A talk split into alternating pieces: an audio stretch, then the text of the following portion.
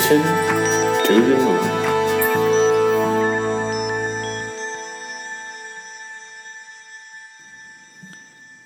สวัสดีครับ ยินดีต้อนรับเข้าสู่ Mission to the Moon Podcast episode ที่ 224 นะครับ คุณอยู่กับประวิทย์หานุสาหะเช่นเคยครับ วันนี้มี jingle แล้วดีใจมากนะครับ ก็ซุ่มทำกันมาอยู่นานนะครับ ต้องบอกว่าขอบคุณคุณบีมากคุณที่ที่ทำมาให้นะครับ คุณบีคือใครนะครับหลายคนอาจจะเพิ่งเปิดเข้ามาฟังคุณบีเนี่ยเป็นที่ปรึกษาของสีจันนะครับแล้วก็เป็นพี่สาวคนเก่งนะครับที่ช่วยเหลือผมมาตลอดตั้งแต่เริ่มก่อนที่จะรีแบรนด์เองนะครับแล้วก็ตอนนี้ก็ทำงานกันอยู่ตลอดเวลานะครับเป็นเป็นที่ปรึกษาที่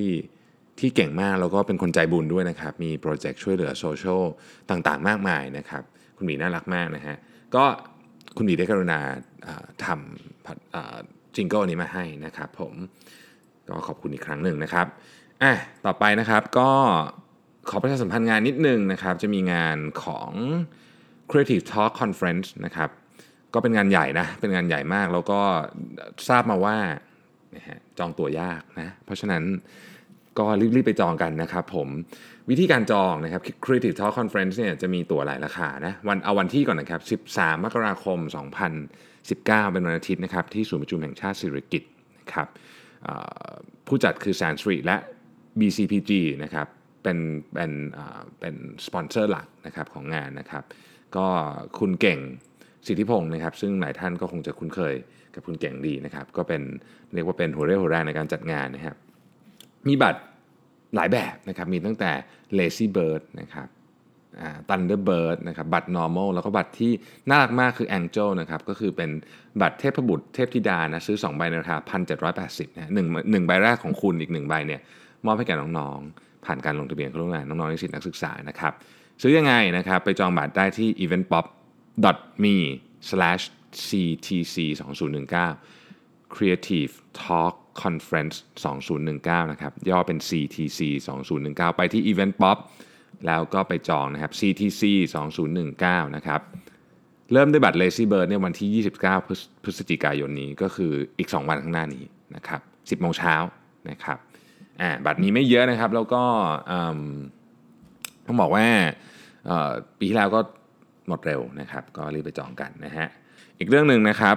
คุณเอ๋นิวกรมฝากมาประชาสัมพันธ์นิดนึงว่า เพลินมีคนสั่งจะสั่งหนังสือคุณเอ๋ นิ้วกลมเข้ามาในเพจผมหลายคนเลยนะครับ ผมผมไม่ได้ขายนะครับ ต้องไปต้องไปซื้อที่ที่เพจคุณเอ๋เอง แต่ว่าเพจที่เป็นของสำนักพิมพ์นะครับ คือกรอบ K O O B นะครับตัวใหญ่หมดนะฮะ search เข้าไปแล้วเขาก็จะมีระบบการสั่งซื้ออะไรอยู่นั้นเรียบร้อยเลยนะครับ โอนงงโอนเงินบัตรเครดิตอะไรได้หมดนะครับ ก็เข้าไปสั่งกันได้นั้นเลยนะครับ นอกจากเล่มนี้แล้วที่ผมรีวิวไปเมื่อวานเนี่ยก็ยังมีอีกหลายเล่มที่ที่เป็นหนังสือที่ดีมาก มีคนบอกว่าหนังสือเรื่องอ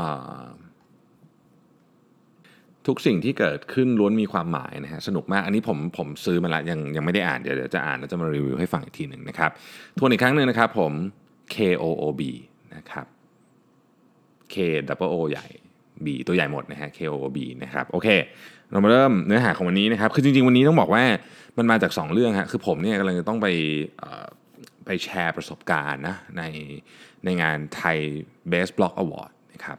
ก็เป็นงานที่เป็นงานใหญ่ประจำปีนะครับ CPO เป็นคนจัดนะฮะอีก 2 วันนะฮะผมก็กำลังทบทวนเรื่องของการ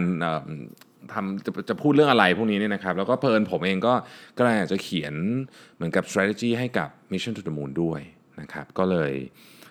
มานั่งคิดอะว่าเราจะเอาไงกับชีวิตดีนะฮะต้องบอกว่าตอนที่เริ่มทำ Mission to the Moon เนี่ยมันก็เป็นทำแบบทำแบบเล่นๆนะครับ แต่พอตอนนี้มันก็อยากทำให้จริงจังมากขึ้นนะครับ ก็เลยมาทบทวนอะแล้วก็เพิ่มมันต้องเขียนออกมาให้เป็นเรื่องเป็นราวด้วยเนี่ยนะครับ ก็เลยได้มีโอกาส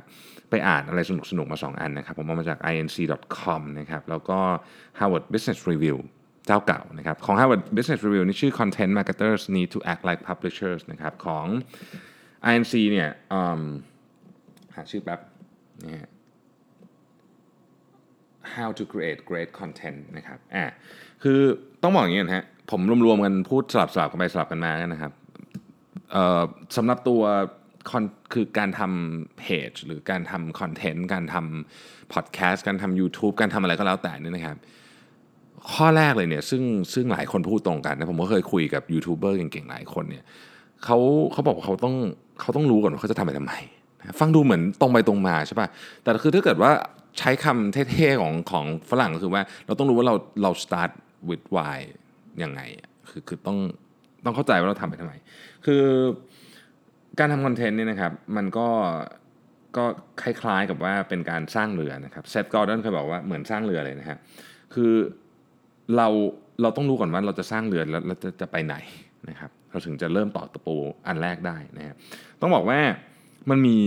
จุดจุดมุ่งหมายในการทำมีเยอะมากนะครับ เอาเอาว่าจุดมุ่งหมายใหญ่ก่อนว่า เราจะทำเพื่ออะไรอย่างอย่างเพจ Mission to the Moon เนี่ยอยากทำไปเพราะว่า ผมอยากจะแบ่งปันไม่ใช่แบ่งปันแลกเปลี่ยนประสบการณ์นะครับความรู้ในการทำธุรกิจ SME เนาะกับเพื่อนๆที่ทำธุรกิจด้วยกันเพราะผมรู้สึกว่าเฮ้ยมันมีหลายเรื่องที่ที่มันเหนื่อยอะ่ะคือธุรกิจขนาดเล็กถึงขนาดกลางนะครับ มันมันมีอุปสรรคเยอะ นะครับก็เลยอยากเอออยากมาเขียนแชร์กันดูนะครับ แล้วก็ก็เหมือนกับผมก็มีความเชื่อว่า ถ้าเกิดว่ามันมีที่ให้ผมเขียนนะมันก็จะทำให้ผมเขียนได้เยอะขึ้นนะครับแล้วตอนแรกที่เขียนนะตอนหลังก็มาทำพอดแคสต์ทำอะไรพวกนี้แต่ว่าจุดประสงค์ก็ยังเหมือนเดิมนะครับ ตั้งแต่วันแรกอะที่ทำก็ก็ก็ตั้งใจแบบนี้ อันนั้นก็คือเหมือนกับว่าจะทำไปทำไมนะครับอันนี้ก็จะเห็นว่าเพจที่เราเห็นว่ามีคนติดตาม แล้วก็มีคนเข้าไป engagement เยอะๆเนี่ยเขาก็จะมีจุดประสงค์ที่ค่อนข้างชัดเจน ถ้าเราไปถามคนทำเขาจะบอกว่าเออเนี่ยเขาทำไปเพื่อเรื่องนี้นะครับบางคนก็ทำไป อยากจะเล่าเรื่องมุมมองของวิธีคิดด้านการเงินนะครับบางคนก็พูดเรื่องหุ้นบางคนก็พูดเรื่องการดูแลตัวเอง รักษาสุขภาพ ลดน้ำหนัก เลี้ยงสุนัขเลี้ยงแมวคือมันเยอะมากนึกออกไหมฮะแล้วแต่แต่คือเขามีเหตุผลของการทำนะว่าทำไปทำไมนะครับต้องบอกก่อนว่าคนที่เข้ารอบ 50 บล็อกอที่เข้ามารอบสุดท้ายเนี่ยรอบปีนี้เนี่ยโอ้โหสุดๆเลยนะฮะแต่ละแต่แต่ละแต่ละแต่ละบล็อกนี่คือแบบโหดมากนะครับ ผมก็ต้องไปแชร์ความรู้กับเรียกว่าเป็นเป็นผู้ที่รู้เยอะกว่าผมนะครับผมก็ยังหวั่นๆอยู่ว่าจะจะจะจะ จะไปแชร์อะไรดีเนี่ยผมก็คิดว่าเออเนี่ยผมจะไปเล่าให้ฟังว่าผมทำทำมันทำไมอะเพราะว่าผมคิดว่าสาเหตุของการทำเนี่ยมันเป็นเรื่องที่ที่น่าสนใจ คือทุกคนมีเรื่องราวแต่ที่แตกต่างกันมากนะครับแล้วก็ผมคิดว่าเราทำทำไมเนี่ยเป็นประเด็นที่สำคัญ เพราะฉะนั้นถ้าวันนี้อยากจะเริ่มทำคอนเทนต์อะไรสักอย่างหนึ่งนะฮะถ้าผมแนะนำแล้วกันได้นะครับ ก็คือว่าคิดให้ออกจริงๆก่อนว่าจะทำทำไมนะครับจะทำจะทำเพื่ออะไร คือเราเราเราเราต้องการจะตอบ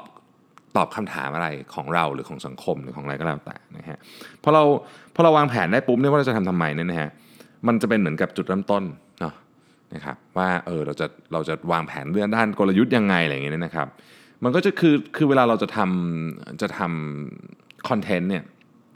มันก็จะมีหลายอันนั้นทำทำไมถูกไหมแล้วทำทำไมเสร็จแล้วเนี่ยจะทำไปเอาอะไรบ้างนะครับ เอา traffic ไหมเอา subscriber ไหมนะฮะจะเอาดาวน์โหลดไหมนะครับ conversion อะไรอย่างเงี้ยนะฮะ แชร์หรืออะไรคือมันมันก็ต้องไปนั่งคิดกันต่อว่า การเริ่มทำรู้กันว่าจะทำทำไมเนี่ยสำคัญนะครับ อันที่สองเนี่ยอยากจะให้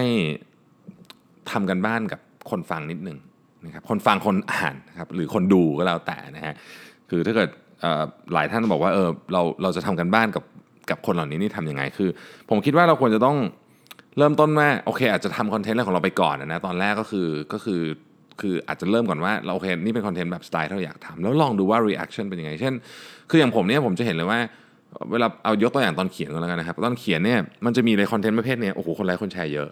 ทั้งที่เราอาจจะไม่ได้ชอบที่สุดด้วยซ้ำนะเอาจริงๆนะฮะ คือเราก็รู้สึกว่าเออคอนเทนต์นี้ก็ธรรมดาแต่คนไลค์คนแชร์เยอะนะครับ บางอันที่เราแบบโอ้โหหมายมั่นปั้นมือมาชั้นกะซัดเต็ม อันนี้แบบเงียบก็มี คือผมคิดว่าอันนี้มันพอบอกได้ว่าว่าลักษณะที่คนชอบคืออะไร นะฮะมันแค่การขายของครับคือถ้าเกิดคุณอยากให้ engagement คุณสูง นอกจากคุณทำไว้ เราไม่ได้สนใจเรื่อง engagement มากนั้นก็ก็เป็นอีกเรื่องหนึ่งแต่ถ้าเกิดคุณต้องการ engagement สูงต้องการคนเข้ามาดูเนี่ยนะฮะมันก็ต้องทำให้ตรงกับจริตของคนชมคนอ่านคนฟังเนาะงั้นเนี่ยเราก็ต้องทดลองผมคิดว่าการทดลองง่ายๆเราก็ไปดู stat เราคือพวกนี้มันมี stat อยู่แล้วถูกไหมครับเข้าไปดูว่าเออเฮ้ย engagement ของแต่ละอันเป็นยังไงนะครับถ้าเกิดอยากจะลงลึกไปอีกเนี่ยนะฮะมันสามารถพูดได้อย่างนี้ว่าเออ เวลาเราพูดถึงคนฟังคนดูคนอ่านนะครับมันจะมี2รูปรูปแบบที่เราพูดถึงก็คือ demographic demographic นี่คือเพศอายุนะฮะอะไรแบบนี้นะครับ หรือว่าที่เขาอยู่อะไรเงี้ยนะฮะหรือว่างานของเขาประเภทอะไรพวกนี้เนี่ยนะครับอันนี้ก็จะเรียกว่าเป็น demographic นะครับเราจะบอกว่าโอเคเพจฉันเนี่ยเป็น first jobber นะคนฟังเยอะสุดคือ 20-30 อะไรแบบนี้คนอ่านเยอะสุด 20-30 อันนี้ก็เป็นก็เป็นลักษณะของ demographic นะครับแต่ถ้าเป็น psychographic อันนี้คือ คือกระบวนการทางความคิดหรือสิ่งที่เขาเชื่อ อันนี้ไม่ค่อยเกี่ยวกับเรื่องอายุแล้วและไม่เกี่ยวกับสถานที่ไม่เกี่ยวกับอะไรนะฮะคือมันอาจจะเป็นเรื่องของชุดความคิดที่เขาเชื่อความสนใจนะครับ อย่างเช่นสมมติว่าเราบอกว่าโอเค อย่างของผมเนี้ยนะฮะไม่ว่าจะเป็นอายุเท่าไหร่ก็ตามคนที่เข้ามาฟังเนี่ยสิ่งหนึ่งที่ที่ที่คนคนฟังพอดแคสต์ของผมหรือคนที่อ่านบทความผมเนี่ยที่ผมค้นพบก็คือว่าเขาเขาพยายามที่จะทำอะไรบางอย่างเพื่อตัวเองดีขึ้นนะครับ ก็ก็ เป็นอารมณ์อารมณ์แบบนั้นนะฮะคือคือเราก็จะพยายามหาคอนเทนต์ที่เป็นแนวนั้นมานะครับ ทีนี้ถ้าจะเกิดอยากจะทำให้มันลึกลงไปอีกนะ ก็จะพูดว่ามันเป็นวิธีการทำแบบ marketing ละคือเวลาเราทำจะออก Product ใหม่จะทำอะไรใหม่เนี่ยนะครับ เราต้องทำสิ่งที่เรียกว่า Persona นะครับ Persona ก็คือการจำลองนะการจำลองคนที่เสพคอนเทนต์ของคุณนะขึ้นมาเป็นคนจริงๆนะครับอันนี้เป็นคือจำลองขึ้นมาเลย สมมุติว่าชื่อ ก้อยอายุ 30นะครับทำงานอยู่ออฟฟิศตรงสีลมนะฮะนั่งรถไฟฟ้ามาทำงานอยู่คอนโดตรงอ่อนนุชอะไรแบบสมมตินะฮะเราก็คิดขึ้นมาว่าเออคนนี้เขามีวิถีชีวิตยังไง วันๆเขาทำอะไรบ้างเขาเล่นอะไรเขาเปิด Facebook หรือเขาเล่น Twitter เขาเล่นกี่โมง ตอนที่เขากินอะไร เขากินข้าวไปเขาดูอะไรไปด้วยนะครับเขาชอบอ่านคอนเทนต์ประเภทไหนกลับบ้านดูไลน์ทีวีดูเรื่องอะไรนะครับหรือว่าไม่ดูทำอะไรนะครับหรือเป็นคนชอบอ่านหนังสือ หรือว่าชอบไปสังสรรค์กับเพื่อนคือพอเราเริ่มเห็นอย่างเงี้ยปุ๊บเราจะเริ่มเราจะเริ่ม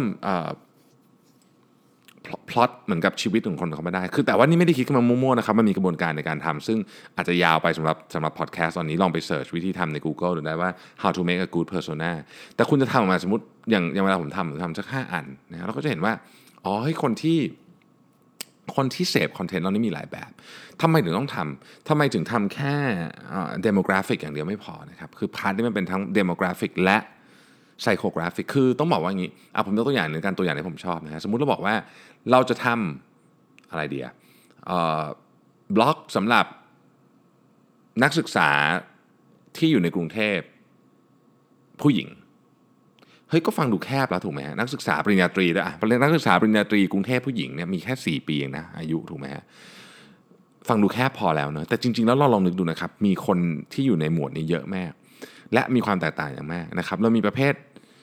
คุณเคยมีเพื่อนไหมที่แบบเอ่อได้บีตัวหนึ่งแล้วร้องไห้อะมีไหมฮะผมเคยมีนะครับคือแบบโอ้โหจริงจังกับเรื่องเรียนมากคือชีวิตเขาเนี่ยโฟกัสที่เรื่องเกรดอย่างเดียวนะครับซึ่งก็เป็นสิ่งที่ดีนะคือสำหรับเขาอะเขาเขารู้สึกว่าเรื่องนี้เป็นเรื่องสำคัญ ซึ่งมันสิ่งที่ไม่มีอะไรไม่ดีนะครับ ซึ่งซึ่งคนพวกนี้เขาก็จะซีเรียสมากในการอ่านหนังสือในการทำอะไรพวกนี้ก็ต้องฉันต้องได้ A ตลอดนะฮะส่วนอย่างผมนี่ได้ B ตัวหนึ่งก็ฉลองแล้วอะไรอย่างนี้เป็นต้นเนี่ยนะฮะคือมันกลับข้างกันเลยว่างั้นเถอะนะฮะแล้วก็มีประเภทเด็กกิจกรรมนะครับนี่ก็จะไปอยู่ ช่วยอยู่ค่ายอาสานะครับ จะไปสอนหนังสือเด็กจะไปอะไรเงี้ยซึ่งนี้ก็จะเป็นอีกประเภทหนึ่งนะครับมีประเภทหนึ่งเป็นสายปาร์ตี้นะครับอันนี้ก็จะเป็นแบบโอ้โหนะฮะชีวิตฉันเกิดมาครั้งเดียวฉันต้องปาร์ตี้เต็มที่อะไรเงี้ยนะฮะก็จะเป็นแนวนั้นนะครับมันก็จะมีประเภทสายเฮฮานะครับประเภทสายกีฬานะครับชอบเล่นกีฬาชอบอะไรเงี้ยนะครับก็จะมีเยอะนะครับคือเรา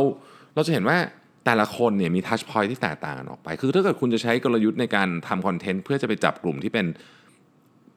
นักศึกษาที่ที่ที่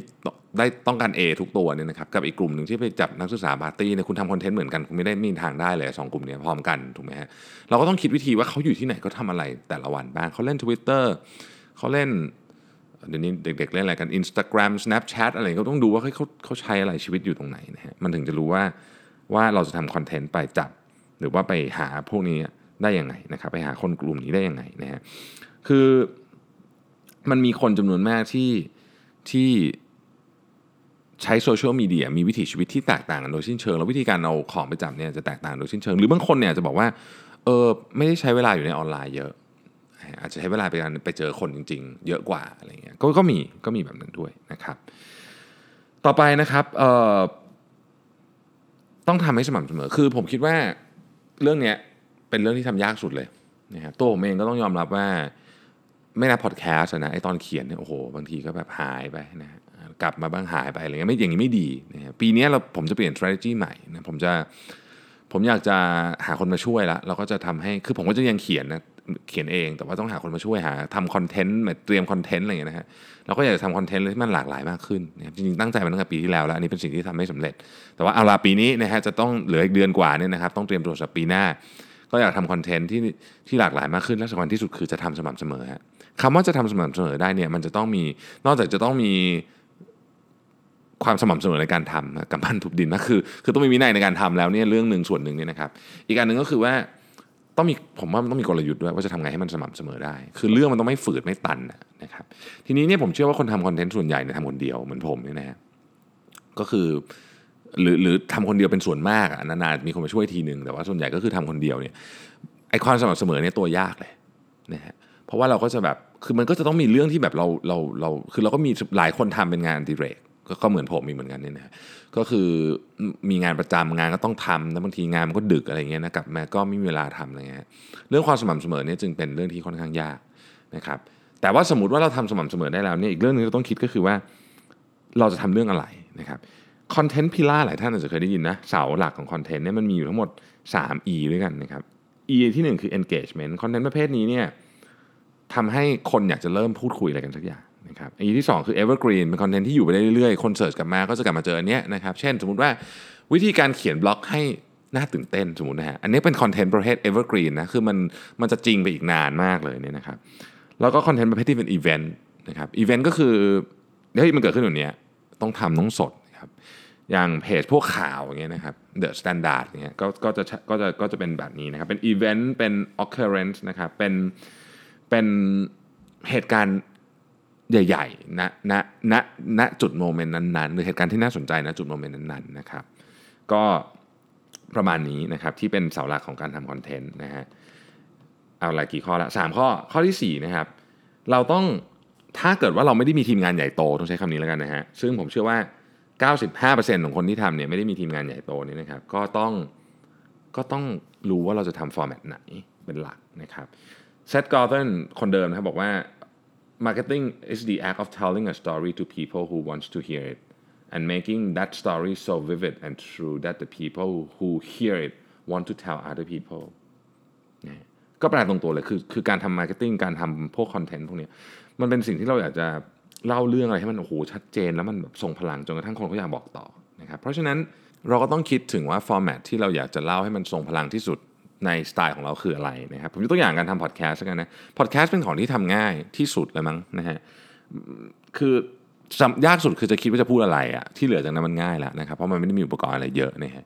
ก็คือต้องคิดก่อนว่าธีมของการพูดของเราคืออะไรนะครับธีมของการพูดของเราคืออะไรบางคนเนี่ยอาจจะอยากสมมติว่าอยากจะเล่าข่าวผ่านพอดแคสต์ก็ได้นะครับ อยากจะ เล่าเรื่องทั่วๆไปอย่างเนี้ยอย่างพอดแคสต์ของผมอาจารย์นพดลอย่างเงี้ยนะครับอยากจะคุยเรื่องแง่มุมทางกฎหมายนะพอดแคสต์ของคุณกล้าสมุทรวณิชนะครับอยากจะคุยเรื่องอะไรกันเรื่องของ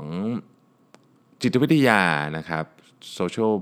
behavior อะไรเงี้ยนะครับก็ are you okay นะครับคุยเรื่องภาษาอังกฤษก็คำนี้ดีนะครับคุณคุณบิ๊กนะครับ อะไรแบบนี้นะครับ หรือมี secret sauce ของคุณเคนนะครับคุยเรื่องที่เป็นคนหรือไอเดียสำคัญสำคัญใหญ่ๆอะไรเงี้ยนะครับใครกับมันนี่โค้ชนะครับพี่หนุ่มนะครับคุยเรื่องเงินนะครับแล้วก็มีช่องโลกไปไกลแล้วก็จะมีหลายเรื่องอยู่ในนั้นนะครับ ก็นี่แหละมีเยอะแยะเลยนะครับ Office 0.4 เคยฟังไหมสนุกดีนะฮะ Office 0.4 นะครับพี่หนอมกับน้องโอมมั้งถ้าผมจำชื่อไม่ผิดพี่หนอมนี่ผมรู้จักนะน้องโอมผมไม่เคยเจอแต่ว่า อาจจะเคยเจอกันตามงานแต่ว่าไม่ไม่ได้คุยกันนะฮะก็ก็ทำเรื่องของคนในออฟฟิศอะไรเงี้ยก็ก็สนุกดีเฮฮาดีนะฮะอะไรเงี้ยนะครับก็คือเราก็ก็ต้องคิดก่อนจะทำอะไรนะเสร็จแล้วเราก็มีมีอุปกรณ์นะครับ ก็ซื้อมงซื้อใหม่ซะหน่อยนะฮะคือถ้าเกิดว่าเราไม่ได้มีห้องอัดใหญ่โต ซึ่งผมเชื่อว่าคนส่วนใหญ่คงไม่มีเนี่ยนะฮะก็ก็ใช้ไมค์คุณภาพดีนิดหนึ่งไมค์ก็ตัวหนึ่งหลักพันบาทนะครับใช้โปรแกรมเนาะนะฮะแล้วก็มีจิงโก้สักหน่อยนะฮะวันนี้มีจิงโก้แล้วดีใจจังเลยนะครับ แล้วก็อย่าลืม สำคัญที่สุดครับโปรโมทนิดหนึ่งนะฮะเพื่อให้เขารู้ว่ามีมีมีมีพอดแคสต์ของคุณอยู่เนี่ยนะฮะเป็นต้นนะครับ แล้วก็อันที่ 5 ครับ ทดลองอะไรใหม่ๆบ้างผมว่านี่ก็สำคัญนะคือเราก็ต้องลองทดลองอะไรใหม่ๆบ้างว่าเออเฮ้ยเราเราไปลองดูซิว่าพอดแคสต์คนอื่นที่เขาทำคล้ายๆเราเนี่ยอาจดูของเมืองนอกก็ได้นะฮะอเมริกานี่โอ้โหพอดแคสต์เยอะมากมีเป็นหลักแสนบางตอนนี้นะฮะ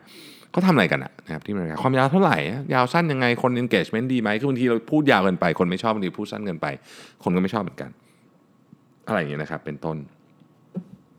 ต่อมานะฮะต่อมาเราบอกว่าเฮ้ย focus on mission ไม่ใช่ attention คืออย่าลืมว่าเราทำเรื่องนี้เพราะอะไรนะครับ แล้วโฟกัสไปที่ mission นั้น อย่าเรียกแต่ความสนใจ ก็คืออย่าเรียกแต่ไลก์อย่าเรียกแต่อะไรอย่างนั้นนะให้ให้ให้ดูด้วยว่า mission ของเราคืออะไร ไม่งั้นเนี่ยมันจะยืนอยู่ ระยะยาวต่อไปไม่ได้นะครับ แล้วก็เขาบอกว่าให้เชื่อใน process ให้เชื่อในกระบวนการอันที่เจ็ดเชื่อในกระบวนการคำว่าเชื่อในกระบวนการแปลว่าอะไร อย่างสมมติว่าเรามองถึงคนที่ทำข่าวเนี่ยกระบวนการของนักข่าวเขาจะมีกระบวนการของเขาอยู่ ถ้าเราเชื่อในกระบวนการเนี่ยเราจะทำให้ของเนี่ยมันเอ่อเขาเรียกว่ามีความคงที่สม่ำเสมอได้นะครับ เราต้องเชื่อว่ากระบวนการในการทำงานของเราแบบนี้เนี่ยเป็นวิธีการที่ถูกต้อง ในกรณีที่มี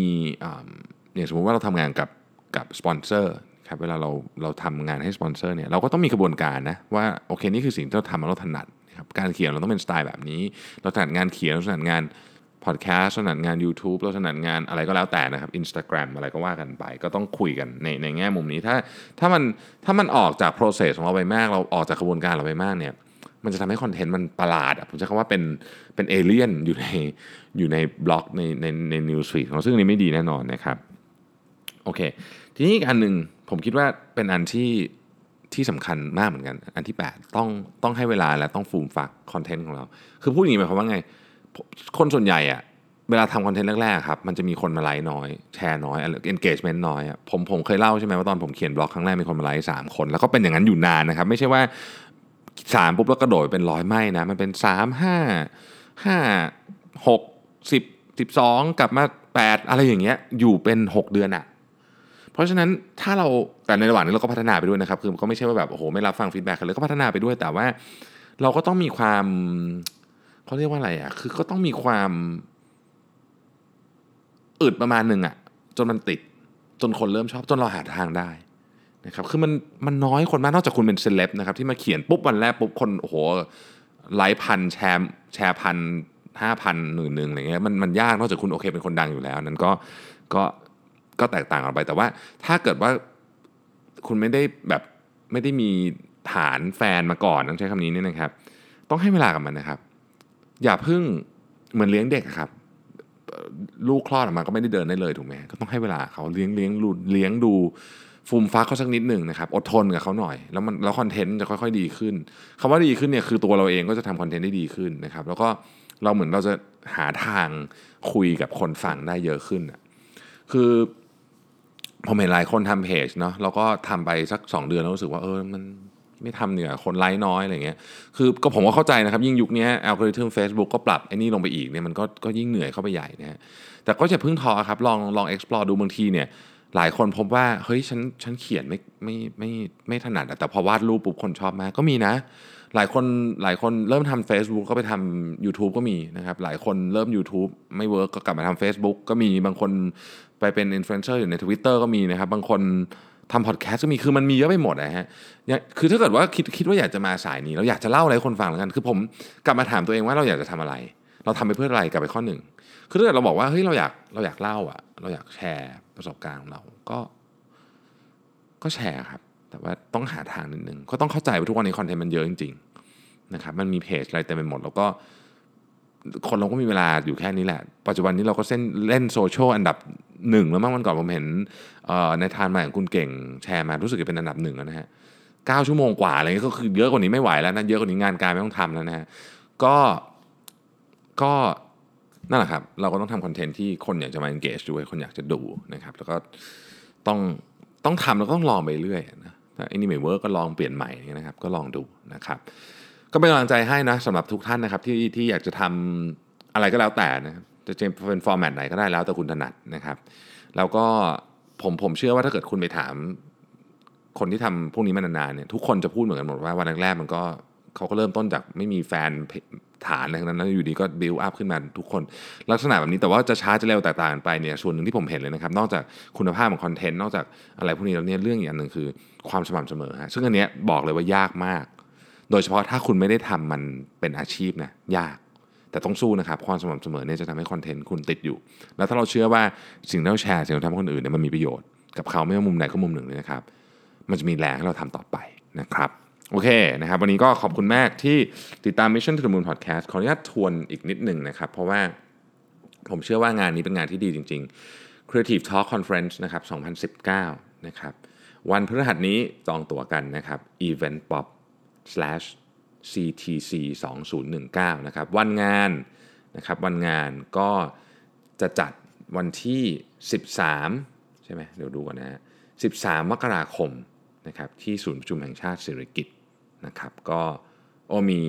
มีสปีกเกอร์มากมายเยอะมากนะฮะ